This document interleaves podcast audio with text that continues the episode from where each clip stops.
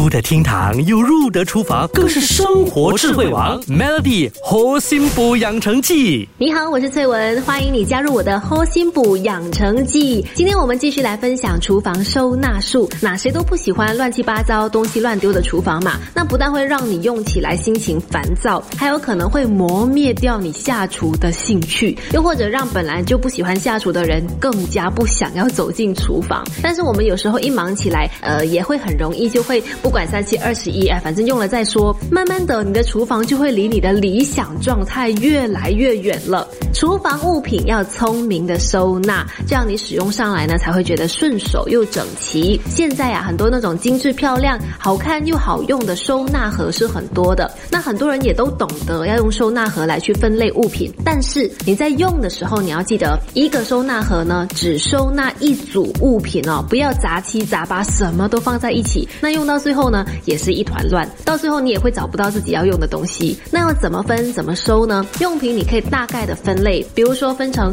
食材组、用具组、餐具组、消耗品组等等。先去想想你大概什么时候会用到什么种类的物品，将同一个时间点会用到的物品呢集合收纳为一组，那作业起来就会更加的顺畅。同一组的物品呢也统一收纳在一个盒子里面，再收进柜子里或者是抽屉里，不但方便整理，要用到的时候呢也不会有找不到东西的情况发生。明天我们再跟你聊节省空间的收纳方法，继续锁定核心部养成记哦。Melody 活心部养成记，每逢星期一至五下午五点首播，晚上九点重播，由美心和翠文与你一起练就十八般武艺。嘿呀！